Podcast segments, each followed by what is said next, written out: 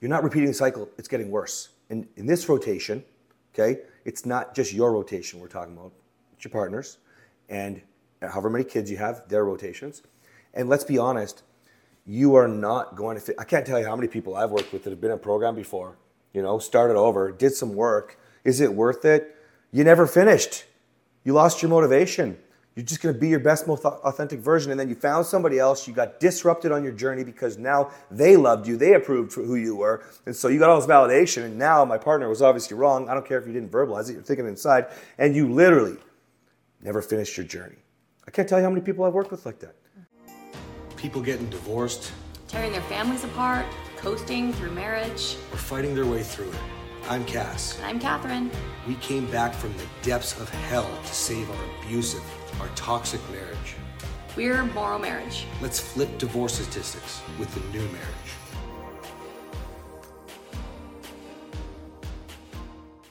Okay, okay, okay, guys. All right. So we are going to talk about why people stay together for the kids, and it's not what you think. why did you stay together okay, for the kids? Well, I think two different things. Um, one, which is the kind of the simple one, is that I didn't want to share custody of my children. That my our babies were one, and we had a baby in my belly, and I was devastated at the thought of losing them 50% of the time. So that's number one. Number two, which is a much bigger concept, is that I was terrified in the time that I wouldn't have my children. I did not think that my husband was responsible or safe enough to be raising three small children. And I think that is where a lot of women struggle when they're in toxic relationships, they're in toxic marriages. So many people have a really loud voice and tell people that they should leave and that they should do this and that they shouldn't stay. And, you know, it really it depends on the person and i was not going to put my children in that type of situation yeah let me put this in a perspective here and uh, by the way if you're a man, and I want you to really understand what Kathryn just said. I didn't want to leave my children with him. They wouldn't be safe, and um, he's not responsible enough. Now, I, I haven't met a man yet who doesn't think he can't. I can do this, and I don't really give a fuck about your ego, to be perfectly honest. Because I know the difference as I've watched myself grow in my life, i.e., my own really slow ass growth that most of you do, right? When uh, I met you. I didn't have an anger problem. That's what I said. It was always somebody else's fault. Yeah, right? I actually asked him when we yeah. met if he had an anger problem because I was in a relationship previously with someone who, now that I look back, was not an anger problem. Now that I know But I said, "Do you have an anger problem?" And he's like, "No, I, I used to, but I've dealt with it." I don't have an anger problem. Okay, I never had an anger problem. All it was was like I'm at the grocery store and she's running the side of my shopping cart. I didn't just call someone a bitch. She obviously ran a shopping cart in. Oh my gosh. so, anyways. To do a whole so, episode on the shopping cart. I think we talked about it in one of the episodes already, but anyway, so now she met me and I had a, a three year old son, okay? And she watched as I parented him, how I took out my emotions on my child, not just her, but on him, thinking I was better because I wasn't like my parents. Well, I wasn't like them, but I was nowhere near it. Just because you're doing the opposite of your parents doesn't mean you're doing it right. And by the way, along the lines, you're still going back to your old bad habits. Then we had our daughters, and I was really graciously trying to let you take over, really trying to do a lot more growth, thinking things were so good because I was no longer super crazy. I mean, there were times, but overall it was, it was, it was like up and down. Yeah, yeah, but the gaps were getting bigger and stuff. Mm-hmm. So I really thought like I was doing so great, which is where a lot of you men will fall into the trap. And then you said to me, hey, you have to love them too. And I actually got quite mad at that point. I was like, what? You wanted to do the mom thing. Like, I thought I was doing you a favor and like, I do all this and all the regular crap, right? I'm such a provider. Anyway, protect, protect her, but you're not because you're yelling at your wife. Anyway, and then now fast forward, now I have a wonderful relationship with the kids. But in Riddick, I mean, it's the bond is even more there because I'm getting better and better and better, and I'm all I'm so much in more control. Well, like, we turned a page while I was pregnant with Riddick. Yeah, it was so like the massive leap. He got to be yeah. born into like, like, a super family. Yeah, that's right. Like the girls, and I mean that. The, I I don't have much humility when it comes to where we are today. Yeah, that's why I say no couple goals, superpower couple. What do you want? Like, but that that is the difference. So go back to what she said. Like she was terrified of leaving me with them. So you were you must have been really scared to tell me you got to love them too, thinking I was just going to start to just completely implode, and then as we nice guys do, we implode and then we explode. Um, so you're staying with your kids, or sorry, you're staying with your partner for your kids. I don't really care about your journey. I really don't. You should not stay together for your kids. But does that mean you should leave?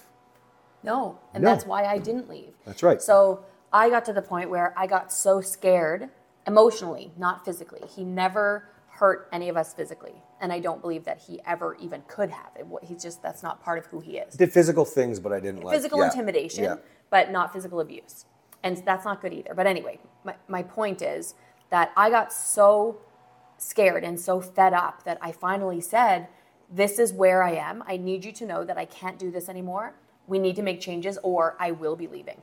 And I remember thinking, I've had a lawyer twice in our marriage. And I remember thinking, this is going to be the fight of a lifetime because I can't prove that he's not a safe parent.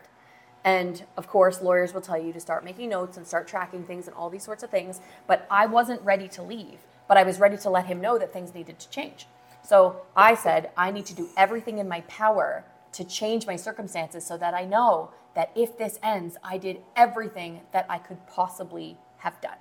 Okay, so if we know that you're not supposed to leave or stay together because of the kids, then that would mean, before we move on to the next, that would mean you remove the fucking people in your life that are telling you to leave.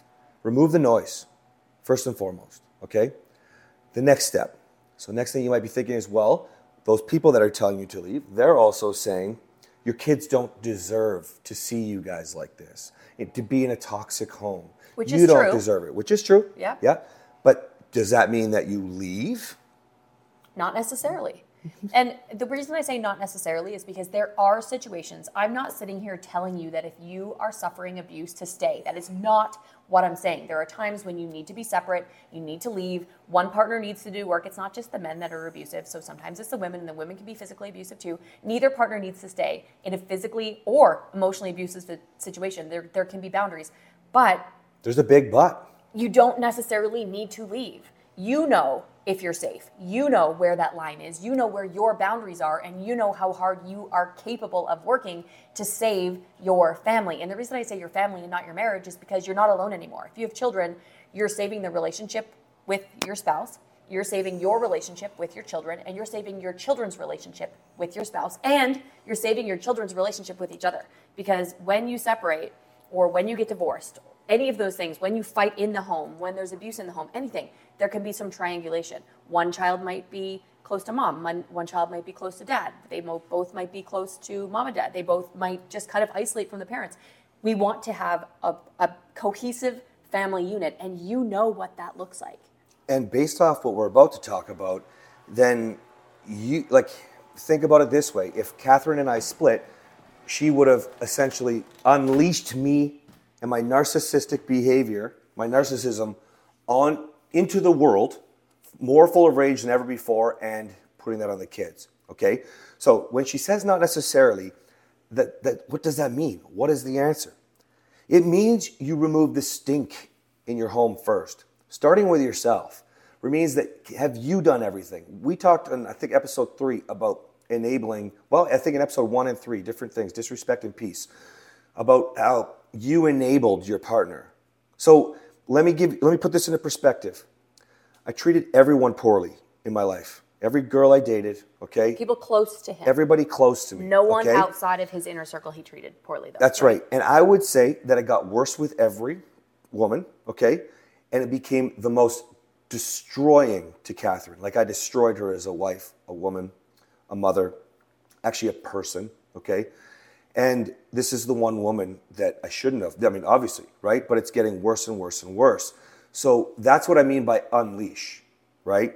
So what did she do? What did I do during this phase? Was, well, I knew, I thought about it from a different perspective. It's not like I couldn't leave the kids with Kathryn, but I didn't want to tear my family apart, which is going to be most of you guys listening, right? Some version of I don't want to tear my family and apart. Better example for your didn't children. want to lose your wife. I didn't want to lose my wife. Didn't want to lose my family. And so when you start to think about that, you can start to look within, right? She started to see the, the work that I was doing. She started to see and reflect on how she enabled my worst behavior. Not that it's her fault, not that it's Kathryn's responsibility, but just taking responsibility for the parts that you can control. I need to I needed to bring out some of my strength because what happened was because I was being emotionally abused, I wasn't as strong anymore, but I could still be that woman. And so when I thought, okay, I I'm actually allowing him to treat me this way. Mm-hmm. Why am I allowing him to do this in front of our children? Why am I allowing this to happen at all? So again, he's not saying I'm responsible, neither am I. I'm not responsible for his behavior, but why did I allow it? And how could I be the woman that could start to set boundaries and express myself clearly, so not in not in defensiveness, not with contempt, because when we get in these situations, that's what we bring out is defensiveness and contempt. How could I express myself as a strong woman, not as a defensive woman? not as a, an abused woman, a strong woman that says, no, this can't happen. This is how it's going to be. And to, then to put up those guardrails for him so that he could no longer do that anymore. I did. I enabled it. I allowed it. And I got worse in the process. So I had to look within and say, what did I do wrong? I didn't do anything wrong to be abused, but I sure did um, act in inappropriate ways, which exacerbated the abuse yeah. and the attack. And so the point is stop looking at your partner look within. There was obviously a great work, great deal of work that I needed to do, obviously. And in that process, you learned there was a lot of work that you could do. I'm not going to even talk about the quantity, the, the density of the work, the importance of the work. It's all important. And it surrounds all the different goals. I didn't want to lose Kathryn. I wanted to keep the family together. I wanted to teach my children something better. Offer every person that we speak to wants better than than they had. Mm-hmm. Like all, I don't care if you had good parents. Every person that we've ever worked with, this this is a normal thing.